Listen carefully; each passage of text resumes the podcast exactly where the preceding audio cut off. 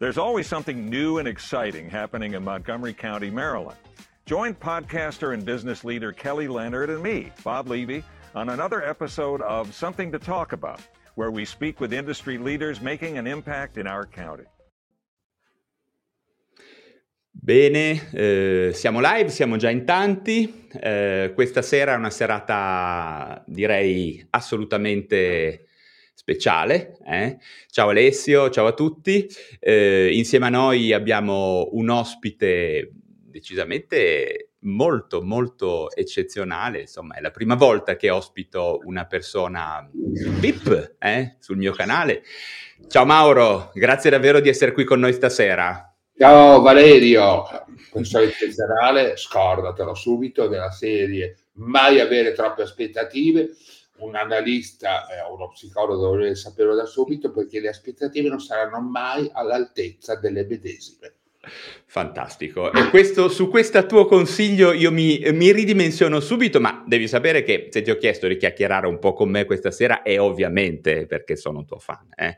ma non solo per questo in realtà, seguendoti un pochino in tv, insomma, ma soprattutto sui social non ho potuto non notare qualche riferimento, no? alle volte un pochino pungente, mi è parso, insomma, alla psichiatria, agli psichiatri, o forse più in generale ai temi, ai temi della salute. Eh? Che cosa mi dici? Ho visto bene? C'è qualcosa di giusto in quello che ti dico? C'è, c'è, molto di giusto nel senso che la psichiatria, o meglio, le cure da una parte farmacologiche che uno psichiatra può prescriverti o che un analista in un qualche modo può consigliarti per poi entrare appunto nel mondo di chi eh, ti può dare l'opportunità attraverso un farmaco di cambiare la, non di cambiare, neanche di modificare, neanche meno di migliorare, di cercare di fare della tua salute mentale qualcosa di diverso da quello che hai avuto fino a ieri è per me una regola costante, nel senso che ho iniziato a fare eh, analisi che avevo tra i 18 e i 19 anni, tra la fine eh, delle scuole superiori e l'inizio dell'università, quando mi sentivo un po' perso, allora andava molto di moda, essendo purtroppo un seguace eh, delle mode temporanee, ma notoriamente chi segue la moda per definizione è già fuori moda perché ne arriva una successiva e tu non te ne sei neanche accorto. Eh, Di che anni mia... stiamo parlando, Mauro, quando tu mi dici che hai iniziato? Eh, io guarda, so, sono del, nasco nel 55, per cui calcola che siamo a metà dei, dei primi anni 70 eh, allora di gran moda era eh, la bioenergetica cosiddetta, eh, un'analisi che aveva a che fare molto con il proprio aspetto fisico, almeno per quanto mi riguardava, e che affrontai per cercare di risolvere un problema, quello della compulsione alimentare, che non solo non ho mai risolto, ma eh, che mi ha fatto dimagrire, sì, ed è vero, il portafogli però, spendendo una valanga di soldi per andare a fare dei ritiri il fine settimana in eh, alberghi compiacenti dove come fosse una sceneggiatura dei serial americani che oggi amo tanto, tutti in cerchio, ognuno si alzava e diceva la parola, sì, io porto la dentiera e non me ne vergogno, roba del genere. Però poi ho affrontato tutto il resto, da, da, da freudiana, junghiana, possibile immaginabile, con una preferenza dichiarata per le donne come analista. Come analisti. Guarda, eh, devo dire che insomma il titolo Psichiatria, Gioia e Dolori eh, l- l'ho messo di questo nostro incontro perché sono davvero moltissime le persone che mi scrivono lamentandosi di non riuscire ad ottenere un'adeguata assistenza psicologica e psichiatrica e vedo che è un problema che non riguarda, chiamiamo le persone normali, ma forse addirittura di più anche e di più le persone che hanno in qualche maniera delle caratteristiche, chiamiamole speciali, no? che sono creative, artisti eh, tu cosa ne pensi? Io, guarda, eh, eh, se con questo lo so, possiamo definire eccentrico un, uh, un uomo, una donna, una, una, persona eccentrica perché non risponde a determinate regole, ci può stare. Mm, non, non credo tanto che nella cosiddetta apparente follia o in comportamenti presumibilmente visibilmente anomali rispetto alle regole ci sia una forma di eh, in sanità o sanità mentale, dipende parecchio dal rapporto che si instaura con uh, l'immagine che si ha di se stessi, nel senso che, mh, mm, eh, non so, ci sono faccio l'esempio, a, a, me è caro perché ovviamente riguarda la mia memoria, per cui so di cosa parlo. Se io nella, in quel famoso periodo del passaggio dall'adolescenza a una presunta maturità intorno ai 20 anni, ho un insegnante di italiano alle magistrali, perché ho fatto l'istituto magistrale, eh, impelliciatissima, con addosso dei gran leopardi, delle robe, insomma, che oggi tirerebbero addosso non so che cosa, poveretta, unghie rosse lunghissime, eh, una borghese vera, una, una ricca, sfrontatamente ricca, ma sfrontatamente coraggiosa con me, perché io le chiesi e nel momento in cui decidemmo di affrontare, dovevamo affrontare la, la, la maturità, di portare Moravia, che non si studiava a scuola allora, e, e che io già amavo, non so per quale l'altro motivo, perché forse era un porcone, non lo so, mi ricordo gli, gli indifferenti come un romanzo meraviglioso, e mh, lei acconsentì. Io dissi, strano. Poi aggiunsi, avendo voglia di stupire già da allora anche i miei compagni di classe, ma non per il gusto di, stupirli, ma perché forse avevo intuito che il coraggio sarebbe stata la mia arma vincente, quindi l'osare, anche troppo, eh, allora si poteva aggiungere una materia supplementare per la maturità, una terza materia, oltre a quella obbligatoria, quella che arriva come seconda, eh, alle magistrali portai musica perché si faceva un minimo di infarinatura per poi poter insegnare ai bambini qualche, qualche cosina di, da, da, cantare e da suonare. Non portai la chitarra classica suonando Segovia perché mi sarei, ro- mi sarei rotto tutte le corde della chitarra.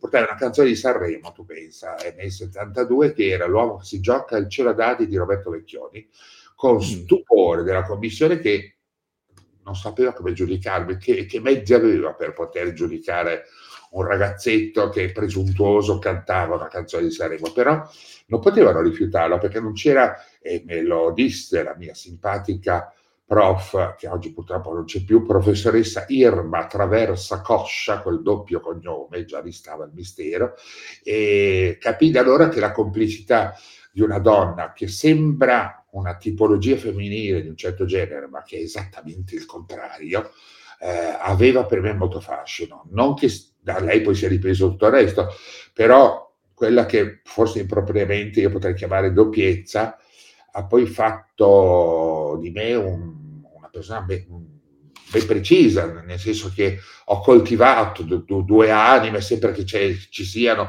oppure ho finto di avere due anni, ho finto di avere due vite, ho finto di avere due immagini, eh, ho finto e mi piace molto fingere perché la finzione è molto più reale. Eh beh, certo, ma questa è stata una di quelle che si chiamano esperienze trasformative, no? Quelle che... E mi viene in mente un pochino, beh, ovviamente la tua identità, il tuo personaggio, tu probabilmente sei l'incarnazione di un tema molto interessante per la psichiatria, che è quello del doppio, o, o meglio di un'identità non cristallizzata, no? che cambia liberamente. Mi, questa caratteristica viene vissuta alle volte come una qualità negativa no? nel nostro mondo di instabilità, ma mi pare che tu l'abbia fatto un punto di forza, no? E potrebbe aver avuto quindi per te un significato addirittura terapeutico tutto questo? Oh, questo è un po' difficile da dire. Intanto non so se sia vissuta, ormai mi sembra talmente accettata e sdoganata da risultare fin banale. Adesso sì, ma quando tu sei uscito no, è stata una bomba.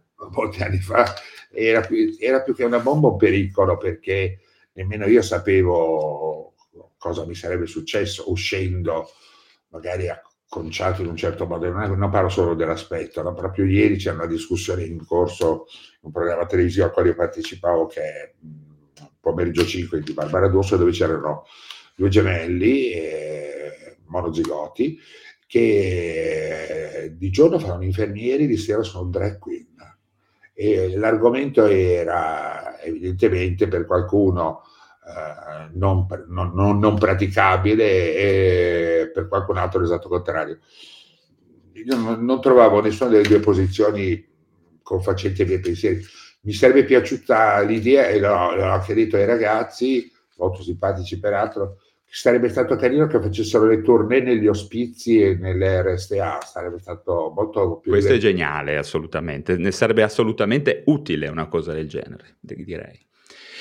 quindi, tutto sommato, beh, questa cosa non la sapevo della tua, della tua, insegnante. Devo dire che in qualche maniera, però, è quello che è successo anche a te, perché tu hai a tutti i pitoni, i capelli platino, però a me ha colpito in radio prima ancora della tua immagine, la tua voce, i tuoi contenuti, ed è un pochino quello che è successo allo stesso modo con quella, con quella tua insegnante, no? Al di là del, del, del pitone c'era, c'era, davvero molto di più sotto, ecco c'era credo la formazione cosiddetta che ciascuno poi si fa attraverso le letture, attraverso la visione di film e non, e non so quant'altro. Io ho sempre pensato e continuo ad avere questa convinzione che eh, noi siamo molto bravi, dico noi italiani, a, a fare un certo genere, a, siamo stati molto bravi a fare un certo genere di cinema, il mio realismo, il bianco e nero, tutte quelle robe lì del dopoguerra, un po' meno nei tempi moderni. E adesso guardo con una sorta, lo dico, di insomma, pregiudizio, sì, ma chiamiamolo proprio pregiudizio. Se devo vedere una lista di film e vedo dei film italiani con registi molto celebrati, candidati all'Oscar, eh, e poi vado a vedere i film, mi rompo per rimasuglio di gonadi che mi sono rimaste perché non, non, non, non li trovo così interessanti.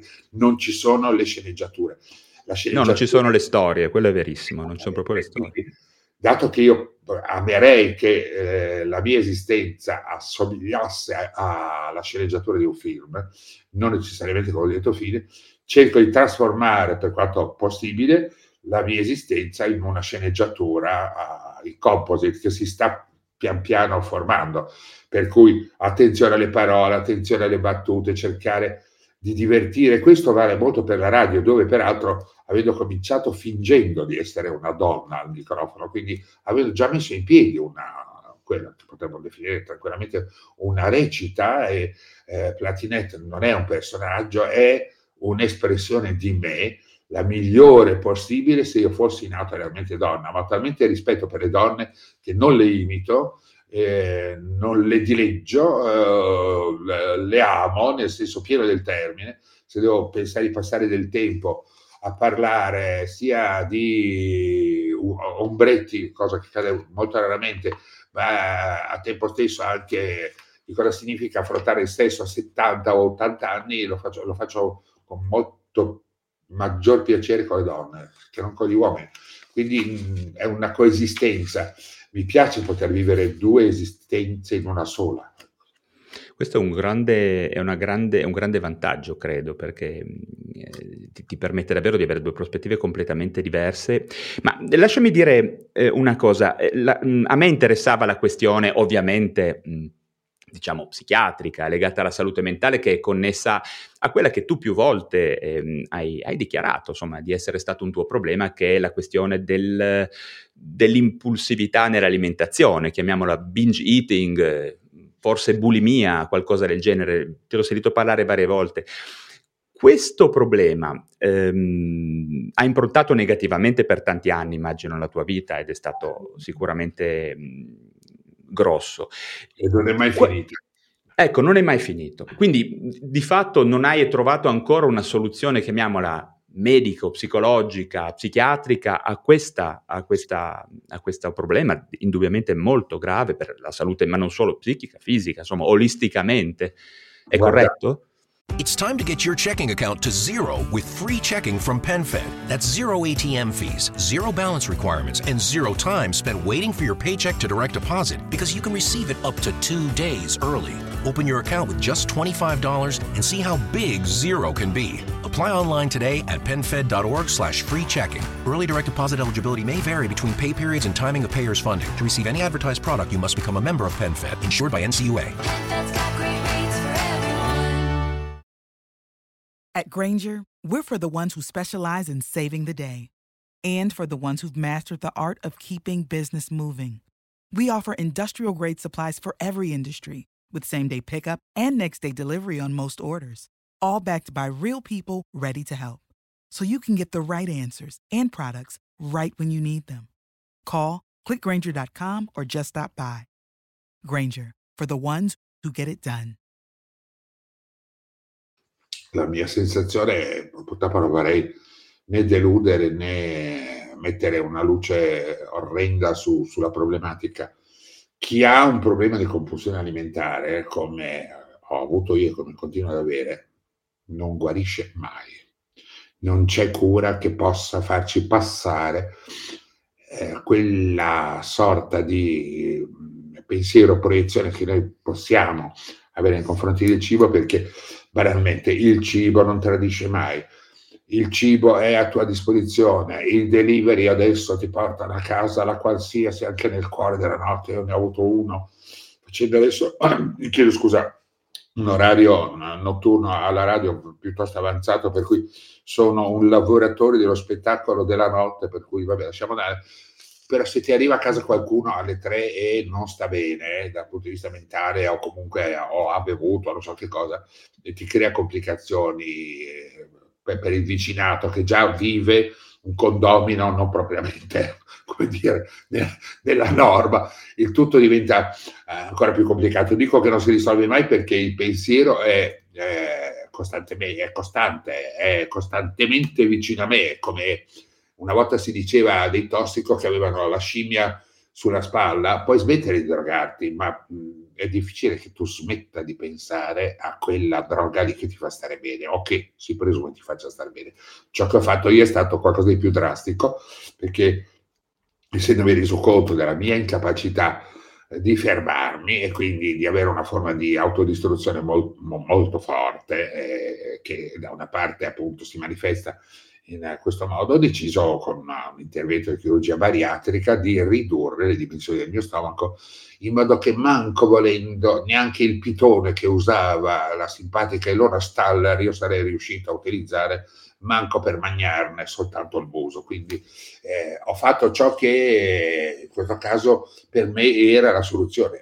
Credo grazie a Dio di averlo fatto in un periodo in cui, pensando agli inizi della pandemia, se io avessi affrontato il periodo pandemico con 80 kg più quanti ne avevo un paio d'anni fa, forse oggi non saremmo qui a chiacchierare, presuppongo, e quindi eh, ho controllato il problema, ma non l'ho risolto. Sì, quello che dici tu è una questione di assoluta attualità, perché tu sai bene che fra le dipendenze, eh, quelle alimentari, è una dipendenza, chiamiamola molto accettata tra le persone, non giudicata neppure una dipendenza, spesso giudicata una qualità morale, no? Insomma, è un peccato, un peccato capitale. In realtà ci sono dei meccanismi psichici, mentali, neurologici proprio che sostengono questa dipendenza ed è probabilmente la dipendenza che genera più morte sul pianeta Terra, perché l'obesità, il diabete fanno parte del sono, sono delle stragi, no? sul pianeta Terra. Tu probabilmente hai messo, hai, ti sei preso cura in maniera diretta del tuo corpo, mi stai dicendo residua ancora il meccanismo di di base di questo, di questo meccanismo disfunzionale sostanzialmente. Però ancora adesso, se devo pensare, e mi succede eh, regolarmente, a qualcosa di gradevole, penso ad acquistare cibo e con uh, un cinismo e anche con una forma davvero sgradevole di pratica quotidiana, compro come se dovessi far mangiare un esercito e poi butto gran parte del cibo che acquisto primo perché non riesco a introdurre, secondo perché mm, la fame con uno stomaco molto più piccolo di quello che era prima non riesce ad accogliere tutto Guarda, qualche mese fa Mauro abbiamo parlato con degli specialisti di questo problema perché è un problema di salute pubblica, non è che riguarda chiaramente solo te. Cioè, a me fa molto piacere che tu porti la tua testimonianza perché è indubbiamente preziosa.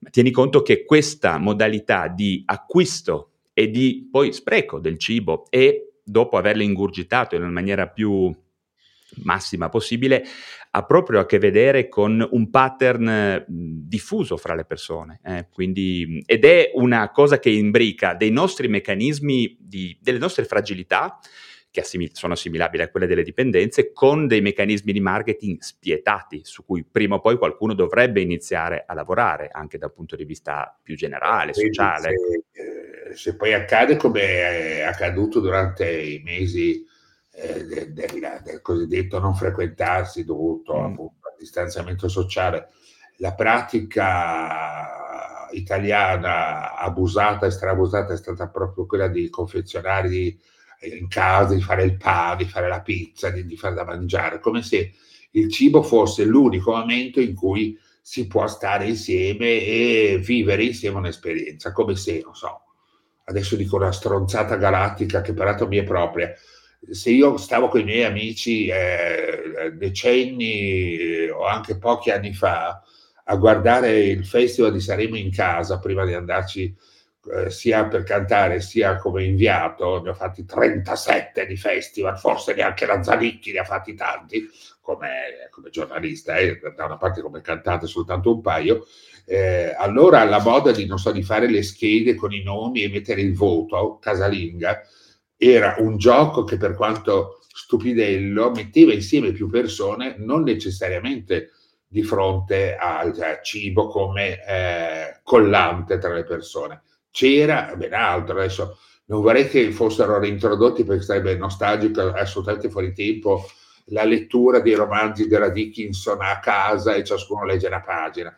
Sai che due maroni dopo. No, no, non avrebbe successo ormai. Non avrebbe successo, tutto qua. Quindi ci sono diversi modi. Il cibo è il territorio comune per eh, chiunque tra noi italiani, a maggior ragione eh, per quanto riguarda l'obeso, l'obeso deve stare sempre allegro eh, e quando mangia è felice di farlo, poi se gli suda il eh, sugo da una parte della bocca, se c'ha un po' il rosso del pomidoro che scende, fa anche sorridere gli altri col cavolo eh, quella è un'altra, è un'altra storia. Poi quello che dicevi tu prima è estremamente interessante ed appartiene a ogni forma di dipendenza. Il cibo come la cocaina, come l'alcol peraltro. Tra parentesi, indipende- in, durante la pandemia c'è stato il 250% in più di vendita di alcolici, e questa è una cosa molto grossa. Teniamo... Per, se posso aggiungo a qualsiasi orario, almeno nelle grandi città, io lo verifico perché abitando a Milano, chiunque, eh, anche quando era difficile reperire, eh, c'è stato un momento di grande difficoltà nella consigliere del cibo a casa quando lockdown era fortissimo. Io, peraltro, in un periodo anche piuttosto lungo, ho, ho affrontato una quarantena soltanto perché in casa ho avuto un paio di operatori televisivi per un collegamento con uh, Domenicaino, uno dei due forse, forse, ribadisco il forse, ha avuto contatti con un uh, contagiato, ma nemmeno nella sua città, per cui la paranoia è esplosa dei livelli tali per cui insomma diventava difficile tutto, men che meno poi quando eh, un po' si è normalizzata la questione dell'avere la spesa a casa e ci si metteva ore per avere una spesa eh, a casa, io non potevo uscire perché ero chiuso, murato dentro casa, per cui ho ricominciato, non che prima non lo facessi, ma non certo con quell'intensità, a pulire per casa, a usare lo spazzettone, non veniva nessuno, nessuno poteva entrare, nessuno poteva eh, eh, mi facevo portare le cose, era cosa che riuscivo a procurarmi con maggiore facilità e vedo che ancora oggi è così, nel caso io volessi farlo, è proprio l'alcol. E questo mi ha stupito, a qualsiasi ora del giorno e della notte. Sì, l'alcol, eh, se vai sul Monte Bianco probabilmente è più facile trovare la lattina di birra, anzi l'ho visto che la bottiglietta d'acqua, eh, questa è una la cosa... La famosa grappa del presentatore di una volta. Ah certo, Tra... buonanima, buonanima, sempre più in alto quello. Eh. Beh, tieni conto che io in questo momento sono a Cuneo, qua se provi a parlare ad esempio della questione dell'alcol, eh, che è una questione che, che, io sento molto, un po' perché faccio lo psichiatra qua e quindi ne vedo di tutti i colori, chiaramente in pronto soccorso, in momenti di violenza, eh. mai visto violenza domestica in cui di mezzo non ci sia l'alcol, tanto per intenderci. Eh. Quindi ripeto, qua non puoi semplicemente dire che l'alcol non va bene, perché l'OMS ci dice una cosa precisissima, l'unica quantità di alcol consentita è zero. Cioè, ne bevi poco, ti fa poco male, ne bevi tanto, ti fa tanto male. Ecco, questo è il succo. Quindi, ripeto, le abitudini alimentari probabilmente, saranno probabilmente la vera criticità, la vera emergenza, anche perché l'alcol viene assimilato a un alimento ancora, non in Italia, quindi il buon bicchiere di vino, eccetera, eccetera. Ma ripeto, questo è un problema sociale, eh, perché tutto spinge, no? il delivery, eh, Glovo, è, è, tutto un continuo portare. No? Anche la sottolineatura, che sembra quasi che eh, gli effetti cosiddetti eventualmente cattivi o nefasti che possa eh, produrre l'alcol non siano poi così gravi, nel senso che la socializzazione, o meglio, no? eh, se, avendo sentito parlare da, da, mesi, ormai anche un po' troppo, di, di, di cosiddette droghe di stupro e similari, assimilate molto spesso all'alcol, viene da pensare che c'è una forma in fondo di accettazione che è meglio imbriacarsi un attimo piuttosto che prendere coscienza. È questo che un po' mi manda in bestia. Io non faccio il puro, non lo sono, eh, men che meno non sono vizioso. Eh, di vizi ne ho decine, alcuni eh, dicibili, altri assolutamente in, indicibili e me li conservo perché eh, non è la tutela della privacy dei Novax che mi interessa, mi interessa la tutela di un mondo fatto eh, di caratteristiche. Se oggi ancora, come mi succede, leggo spesso Verlaine eh, o Rimbaud e vado a una forma di letteratura più antica dei datteri di quando c'era Gheddafi in Libia, sono contento di poterlo fare perché voglio approfondire i concetti che mi interessano moltissimo, che sono ad esempio la dipendenza eh, dall'idea che l'amore debba essere assoluto e che non possa essere un compromesso, che la coppia è la fine dell'amore, che l'amore è solo per i forti, tutto il resto è coppia, e che è meglio uh, un amante sconosciuto piuttosto che un amore dichiarato ai 420 come se l'ululare al mondo intero, sì, sono gay, fosse un risultato. Per me non lo è e non deve essere obbligatorio farlo. Sì, oltretutto devo dire, io ho sempre direi apprezzato la, le tue posizioni, ripeto, ti, ti, ti seguo e, e, ho, e, ho, estremo interesse in quello che dici, devo dire, perché sei una persona mh, che non è mai banale, devo, quantomeno. Eh. E, ad esempio, nel, nella questione... Siamo entrambi calvi, quindi ciao, abbiamo perso qualsiasi possibilità di essere credibili, non abbiamo Dici? più il neanche in testa, quindi arrivederci. Ma beh, insomma, eh, tu ogni tanto i capelli ce li hai, insomma, biondo platino. Io devo, devo iniziare anch'io probabilmente a, a, a organizzarmi. Come dare uno psichiatra con uh, il giubbetto uh, grigio, un, un, po' rocker e una parrocchetta alla Andy Warhol? Ti ci vedo. Guarda, l'ho già fatto, non ho delle immagini che possano rappresentarlo, ma ti garantisco che l'ho già fatto. Ecco. No, ti dicevo, la questione che a me mh, mi faceva piacere anche un attimo, ma, insomma, ma neanche soffermarci troppo, ma affrontare eh, sono le tue opinioni anche sulla grande questione LGBT, insomma, che adesso è, è, è diffusa, su cui tu hai delle, delle idee tutto sommato piuttosto quanto meno personali, no? Mm. Non lo so se siano personali o meno, so che eh, non credo che eh, l'inclinazione eh, o l'orientamento sessuale abbia intanto, punto uno, abbia qualcosa a spartire con la politica. Mi dà un fastidio mostruoso. Concordo completamente, perché quello è un terreno politico ormai. No, è un'ideologia che da una parte eh, eh, pensa, e giustamente nessuno ha mai contestato che ci siano persone o categorie che abbiano bisogno di tutele, però penso che se leggo il DDL Zanna, come mi è accaduto di fare, e grazie a Dio eh, so bene di cosa ho parlato e di cosa continuerò a parlare, nel caso che continui qualcuno a chiedermelo, come mi è accaduto anche di recente, eh, ci sono dei punti che non posso accettare. Non, ma, non, ma, ma eh, ribadisco, chi lo fa eh, il tutto o niente del DDL Zan era e continua ad essere per me inaccettabile perché, esempio, eh, il dato relativo all'utero in affitto, eh, laddove viene, co- verrebbe codificato da un disegno di legge no? che tu puoi commissionare a una donna eh, che ti faccia un bambino, manco fosse il forno del panettiere all'angolo, che dice dopo nove mesi mi ridai il figlio eh, che io voglio eh, con il seme che hai avuto, anche se la donna è consenziente, anche se c'è del denaro, lo stabilizzarlo, o meglio, il codificarlo per legge diventa per me un tipo di violenza sul quale... Ok, round two. Name something that's not boring. A laundry? Oh, a book club. Computer solitaire, huh? Ah, oh, sorry, we were looking for Chumba Casino. That's right. ChumbaCasino.com has over 100 casino style games. Join today and play for free for your chance to redeem some serious prizes. ChumbaCasino.com. No purchase necessary. Full prohibited by law. 18 plus terms and conditions apply. See website for details. With lucky landslots, you can get lucky just about anywhere. Dearly beloved, we are gathered here today to. Has anyone seen the bride and groom? Sorry, sorry, we're here. We were getting lucky in the limo and we lost track of time. No, Lucky Land Casino, with cash prizes that add up quicker than a guest registry. In that case, I pronounce you lucky. Play for free at LuckyLandSlots.com. Daily bonuses are waiting. No purchase necessary. Void were prohibited by law. 18 plus. Terms and conditions apply. See website for details. Nessuno ha detto una mezza parola. Le cosiddette associazioni a, a tutela e a difesa dei diritti degli omosessuali è come se non l'avessero sentito.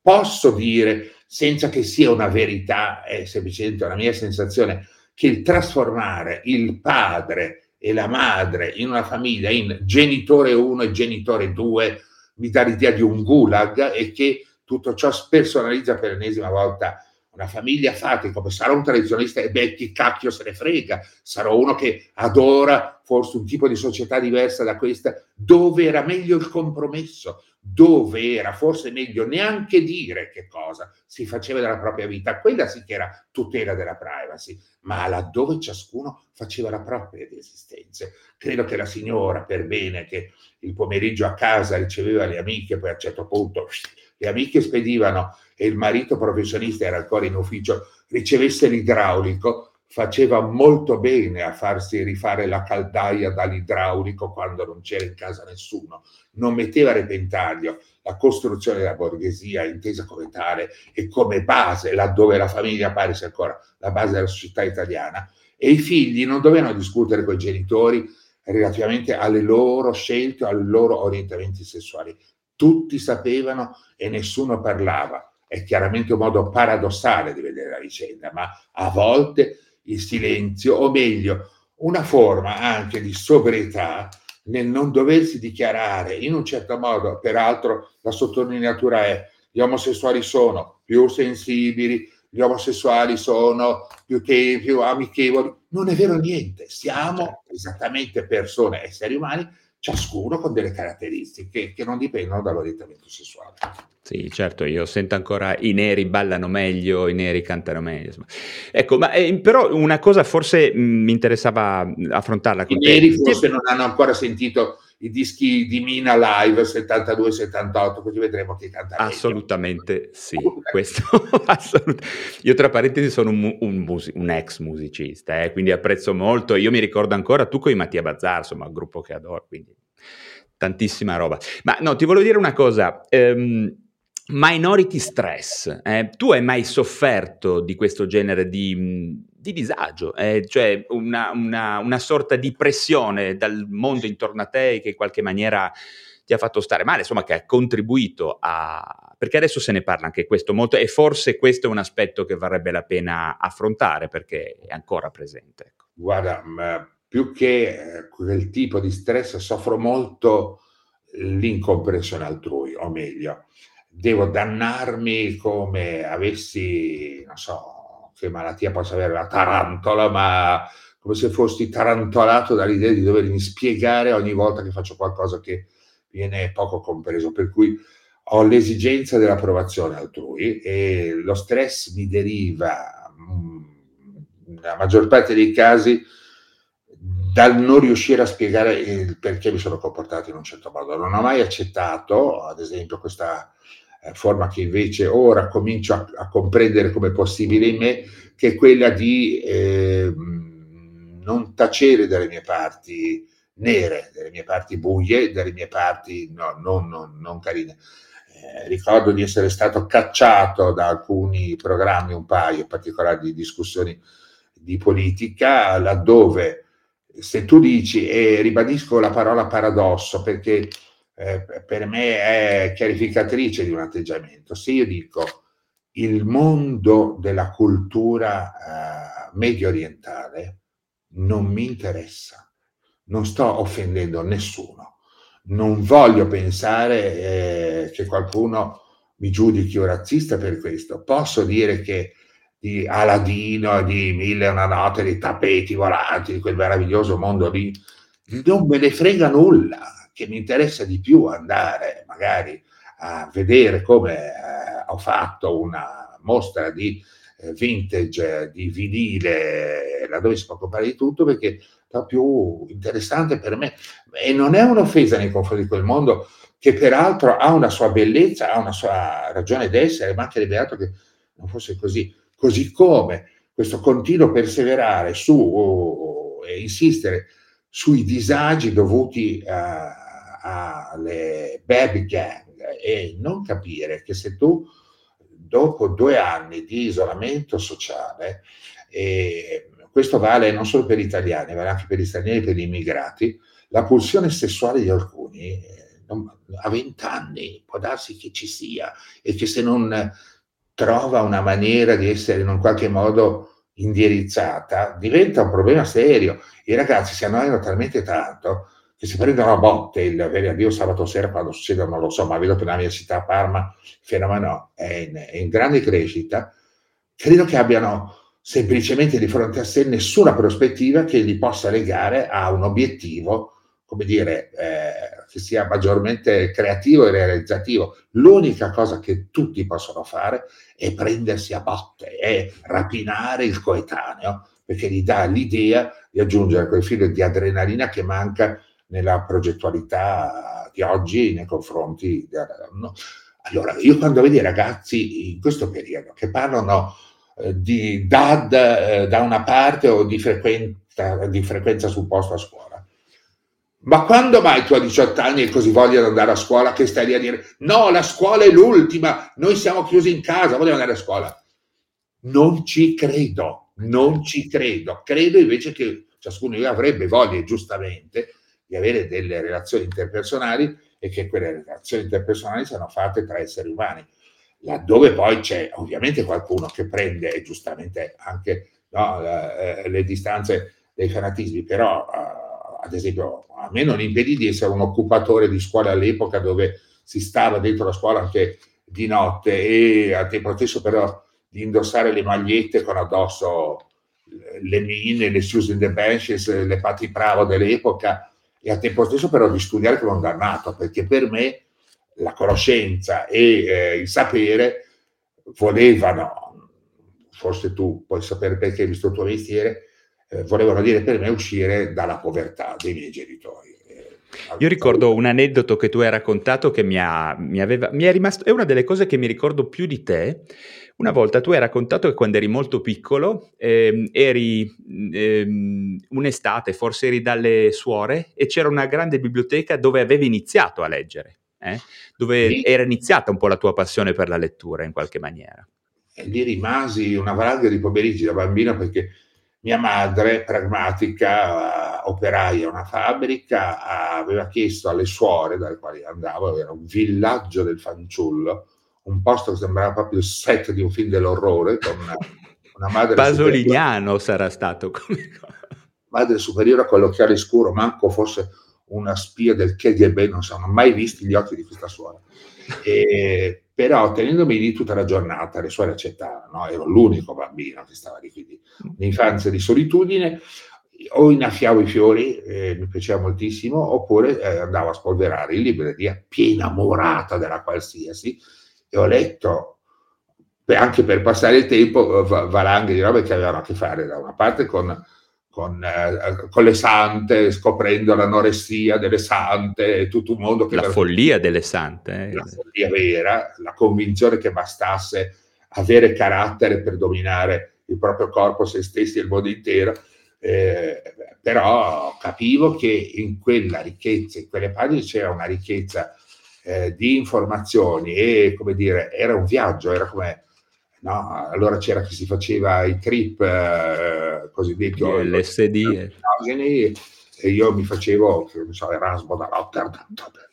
Però ti rendi conto che tu hai avuto, io lo definirei temperamento, insomma, hai avuto qualche cosa di dentro di te, genetica, chiamala come vuoi, biologia, che ti ha permesso di cambiare a tuo favore alcuni tuoi punti di debolezza probabilmente, perché al partire da, da questa questione della lettura, ma andando avanti, l'intuizione che hai avuto con quella maestra che quella professoressa, no? da cui sei riuscito a leggere la grande potenza di rompete del suo coraggio, no? al di là del boa, insomma, hai avuto perché, qualcosa sì, dentro di te. Direbbe banalmente la solita frase che la vita l'arte dell'incontro, quella roba lì, alla brasiliana, eh, è un po' vero, ma è altrettanto vero che quando poi l'incontro ce l'hai lo devi sviluppare, lo devi praticare come se fosse una necessità. Il problema adesso è che ho sempre meno necessità di vedere persone, nel senso che mi rendo conto che è una forma di isolamento la mia sia mentale che eh, di frequentazione che mi porta ad essere molto più rigido e paradossalmente per mestiere facendo l'esatto contrario, facendo la soubrette del dopoguerra, una nata con il boom economico, eh, faccio un po' fatica a passare da un ruolo all'altro, ma come al solito ci metto quel carico da 90 in più per far sì che eh, l'esistenza stessa e la giornata assomigliano davvero a un set. Se vado, come mi è accaduto ieri, eh, da Radurso il pomeriggio, se vado alla notte in radio, se alla mattina scrivo per un settimanale e se nel frattempo metto a posto, come sto facendo, tutta una serie di appunti che ho man mano scritto nel, nel corso di questi mesi, pandemia per piccina che tu sia, uh, facendo dell'ironia su ciò che sembrava uh, difficile no? da, da, da, rendere, non dico comico, ecco, allora penso che da una parte sì c'è stata la fortuna degli incontri, dall'altra c'è stata una predisposizione a non avere, non che la mia sia straordinaria, ma a non voler avere una vita ordinaria. Soffrirei moltissimo, sarei stato probabilmente un bravo padre, un bravo marito, non avrei dimenticato la moglie, l'autogrill, neanche il cane, probabilmente avrei dimenticato forse più la moglie che il cane, ma quello è un altro discorso, avevo una passione molto recente per, per, per i quattro zampe, e, però eh, la nostra vita e quella altrui va architettata, ribadisco il concetto, come se non dovessimo subirla, ma potessimo scriverla noi. Poi il destino sarà quel che sarà, ma se intanto ci mettiamo noi qualcosa, male non ci fa. La sensazione che dai, mh, ancora di più adesso che ti conosco di persona, è quella di avere una grossa quota di energia. Questa credo che tu l'abbia avuta da sempre. Insomma, è un bambino che decide fra eh, insomma, stare lì e subire no? la solitudine oppure buttarsi in un mondo fantastico no, di letteratura. Beh, questa è una cosa che credo che sia appunto il tuo temperamento, chiamiamola energia, chiamiamola spinta. È forse l'ultimo botto prima del grande crash finale. no. No. Guarda, l'energia deriva dalla reazione. Quando tu devi affrontare una fase nuova della tua vita, adesso mi rendo conto che la mia, per quanto riguarda ciò che dice la carta d'identità, è la cosiddetta maturità, termine eh, quando sei adolescente è carino perché pensi appunto agli esami di maturità. Quando hai la mia età un po' meno e, ehm, e ci penso come una, come una, forma di cambiamento ulteriore, per cui eh, tendo ad essere sempre più ridicolo perché mi piace che ciò che gli altri avvertono come ridicolo sia invece per me l'ennesima dimostrazione che quel tipo di coraggio di cui parli tu non sia terminato e sia un pozzo senza fondo. Se domani, e non è detto che accada, io voglio uscire come se fossi eh, una modella di passerella che adesso peraltro, ahimè, non lavora visto il periodo relativo alla pandemia, e, mh, ho fatto ad esempio qualche anno fa per un mensile una foto di copertina totalmente nudo, come se fossi una delle stars che si denudano con scuse varie, il nudo artistico, il nudo una ceppa, il nudo è nudo, ci prendi su un sacco di soldi, sei due pere così. Io non è che faccio no, la foto con le tette di fuori, poi guardo il panorama e la didascalia della foto. Ecco com'è bella la campagna toscana. Sì, ma vedo le zinne di Pelé Rodriguez, non vedo la campagna toscana. Niente di male contro Belen, che è una donna adorabile, ma eh, bisogna essere chiari su questo e eh, loro fanno benissimo a sfruttare, a, a rendere, come dire, commerciale eh, tutto ciò che fanno, corpo compreso. Io devo avere il coraggio di non mollare e non voglio avere appunto questa predisposizione a mollare come se a un certo punto il pensionato dovesse passare parte del suo tempo o buona parte della sua giornata a guardare i muratori che fanno un palazzo nuovo come accadeva a mio padre. Beh, ma sai che eh, io credo che mh, il ridicolo, no, come dicevi tu, ehm, sia probabilmente, ne, anzi, nella nostra società sia l'ultima frontiera del coraggio alla fine. E certamente molto. Te lo dice uno psichiatra che, guarda, io quando ho iniziato a fare lo youtuber, eh, chiamiamolo, insomma, questa, questa attività online, figurati, me l'hanno detto di tutti i colori, ma che cacchio fai? Sei lì, cioè, i pazienti, no? Cioè, oh, sono passato un po' da ridicolo no, per un periodo. La cosa non mi ha dato particolarmente fastidio, forse c'è un'attitudine un po' simile in questo aspetto, insomma è meglio essere Forse ridicoli che... eh? è, forse lo psichiatra è più vanitoso di quello che dà ad intendere al proprio paziente. Io ho avuto Probabilmente, probabilmente. uh, di appoggio dopo l'intervento bariatrico per la riduzione dello stomaco con la struttura pubblica che non finirò mai di sottolineare quanto funzioni bene. Grazie, Almeno- grazie davvero. perché almeno la mia città, a Parma, quando io ho dovuto, ho voluto affrontare il problema, ho trovato un team strepitoso fatto da una nutrizionista, fatto da un anestesista, perché il vero problema dell'obeso è che quando affronto l'intervento bisogna dosare l'anestetico perché o ci resta e dopo ne facciamo, è vero, qualcosa per il concime di, di ciò che rimane del corpicino. Del, Mauro, senti, ti devo ringraziare perché mia moglie è anestesista, quindi se sentirà le tue parole sarà felicissima. non sono e non solo loro, poi durante il suo percorso affiancato da un analista che eh, ha sottoposto una serie di conversazioni per me molto interessanti e che a loro servivano come dati da acquisire per coloro che avrebbero poi affrontato in fasi successive o gli interventi oggi fermati, mi sembra di capire, dalla, da- dalla pandemia. Quindi per quanto mi riguarda eh, il, il conoscermi e ho anche provato con l'analista mo- molto dichiarata sul fronte eh, del, del tipo di terapia, eh, una che mi diceva è inutile che parliamo del passato, delle colpe da attribuire a un eventuale genitore, io dicevo no, che non è inutile, se- se- visto che per me è il, il- il problema, dice, ma, per, ma- ma per lei il problema? No, certo per chi deve essere il problema? Se io ho l'esatta percezione che eh, se mia madre continuava a dirmi da bambino mangia nani, ma mangia nani, mo che sei magrino, perché ero uno stecchino, mi mandavano in montagna per farmi ingrassare, tu pensa quanto quella voce possa aver influito su, no, su, su di me. Quindi non mi dire che i problemi pragmaticamente si possono risolvere oggi, puoi darmi anche tutti, che cacchio ne so, gli FXOR del mondo, ma eh, rimango quello che sono dal punto di vista della percezione che io ho avuto nella mia formazione relativamente al cibo, anche perché venendo da una povertà assoluta, qual era quella dei contadini degli anni 50 eh, nel- nel- nella mia zona ed essendo stati noi una famiglia di quelle che si sono inurbate con una madre diventata operaia, un padre diventato muratore eh, e un figlio che insomma si rendeva conto della fatica che facevano i genitori per mantenerlo agli studi per dargli un aspetto decente. Qui ero già uno di quelli che voleva tutto quello che che doveva comprare. A mia madre a 13 anni chiedo di andare a vedere Mina perché non volevo il motorino, non me ne fregava niente del ciao dei motorini allora. Chiedo di andare a vedere Mina perché Mina ancora faceva i tour con, col povero Gaber e nel 69 andiamo a vederla perché mia madre come me era fortemente appassionata di Mina, ci andammo in filobus, tu pensa, nei secondi pagando un sacco di soldi per noi, ma contenti e felici come poche altre volte nella mia vita.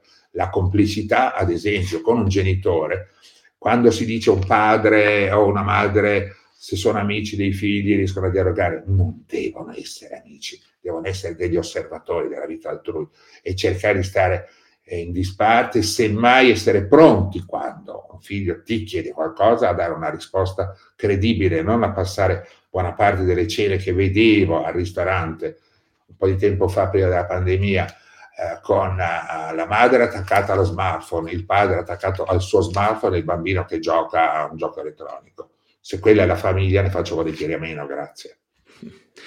Senti Mauro, guarda, eh, volevo chiederti ancora due cose. Intanto ti ringrazio per aver parlato bene del sistema sanitario nazionale, perché Non io solo. sono un medico che lavora lì E e ed è credo tanto, insomma. totalme- al di là dei famosi ticket gratuito.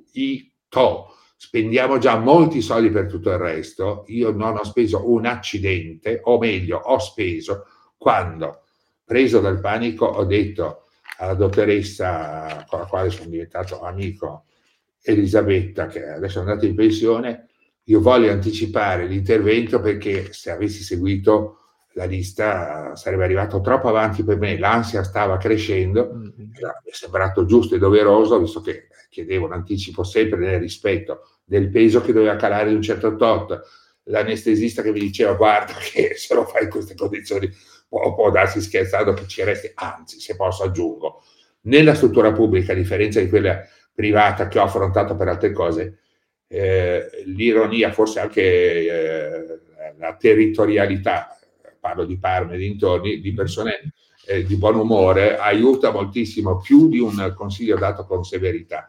Quando una nutrizionista dice Mauro, ma se ti piace il tortellino, invece di mangiarne un etto e mezzo, prova a mangiare 50 grammi, forse magari ti piace, te lo gusti anche di più. Ricetta semplicissima. Questa la troviamo solo a Parma, devo dire. Qua nel Cunese non, non, funziona proprio così. Però davvero è, è, molto interessante che tu dica questa cosa. Tu che sei una persona che comunque potrebbe permettere, insomma, cliniche, eccetera. Mi fa piacere che abbia scelto e che dai un, una, una spinta al nostro sistema sanitario nazionale. Ancora una cosa, Mauro, te la chiedo per ultima, anche se io ovviamente sono uno psichiatra e insomma mi occupo di psicofarmaci. Ho sentito prima che hai tirato un, fuori una parola chiave, F-Exor, no? Insomma, ehm, ti volevo chiedere, esperienze con i farmaci, hai un bilancio, hai una... una cosa, cosa, cosa mi dici? Infinita ho cominciato a utilizzarli alla fine dello scorso millennio perché okay. allora erano molto di moda le cosiddette anfetamine, quelle che eh, parlo sempre le igiene c'era ancora, no? Quelle cose. Quella roba lì perché era quella che ti impediva di mangiare.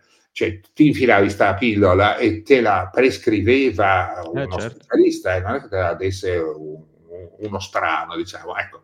E, ehm, eh, non mangiavo, per cui ero super felice.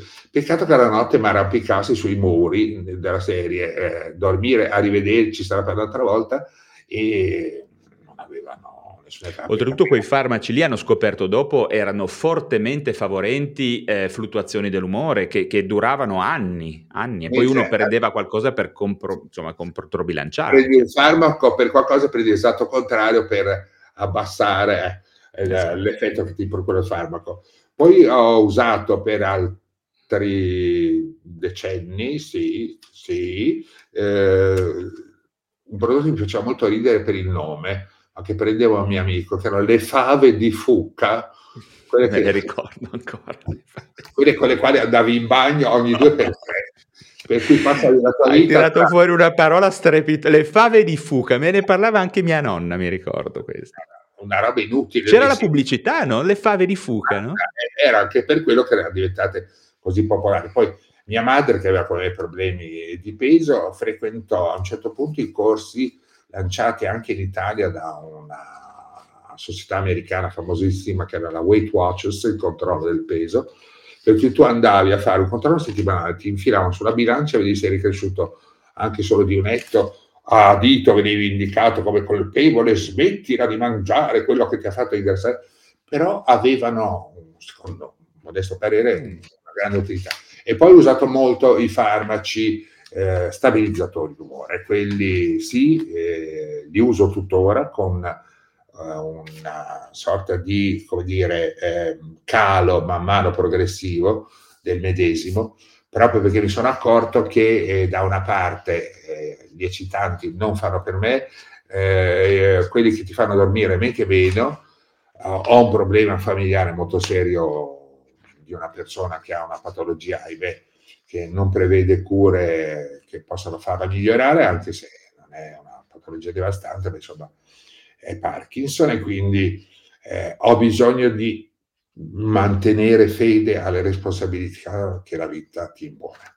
Ok, comunque diciamo che a me faceva piacere eh, insomma eh, sapere che eh, sicuramente i primi farmaci dell'epoca ecco, ti hanno lasciato indenne per fortuna perché quelle anfetamine hanno veramente rovinato una generazione di persone. Poi non e... serviva accidente di nulla perché niente, è come... oggi lo usa come meta, anfetamine, droga. Certo. Ecco. Il problema di quella roba lì è che è vero c'era una famosa su, subretta televisiva bionda bellissima, non ne facciamo il nome perché, vabbè, eh, che, che, usava e non mangiava per giorni, giorni, giorni, giorni, settimane. Come ha smesso è diventata una specie di bidone trusco dell'epoca perché poi la reazione è esattamente l'opposto. Dopo certo. Stramangi il triplo. Beh, anche la cocaina, l'utilizzo più classico è quello di anoressizzante, chiaramente, che è, è un'utopia eh, ormai. E la cocaina all'inizio era un farmaco, eh, lo sai, Freud l'ha usata, poi si è reso conto che le persone morivano, però insomma... Eh.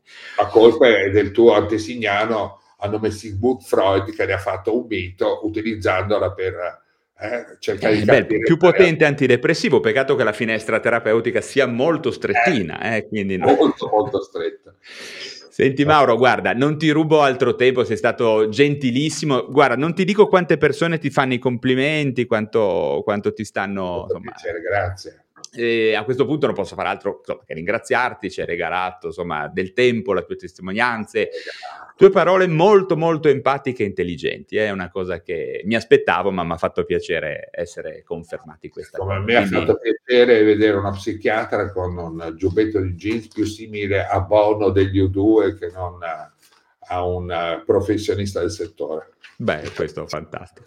Senti Mauro, ovviamente qualunque cosa, considerami disponibile per una seconda opinione o per un parere, davvero senza problemi. Eh. Grazie molto gentile, grazie anche a chi è stato qua. E tante persone, davvero, qualche centinaia, ti auguro una buona serata e un buon riposo. Eh. Altrettanto, ma Ciao, vado Mauro. a lavorare per cui poco riposo. E allora dacci dentro un grosso abbraccio. Ciao Mauro, buona serata. Ciao, ciao, ciao, ciao, ciao. Okay, round two. Name something that's not boring. A laundry? Ooh, a book club. Computer solitaire, huh? Ah, oh, sorry, we were looking for Chumba Casino. That's right. ChumbaCasino.com has over 100 casino style games. Join today and play for free for your chance to redeem some serious prizes. ChumbaCasino.com. No purchase necessary. Full prohibited by law. 18 plus terms and conditions apply. See website for details.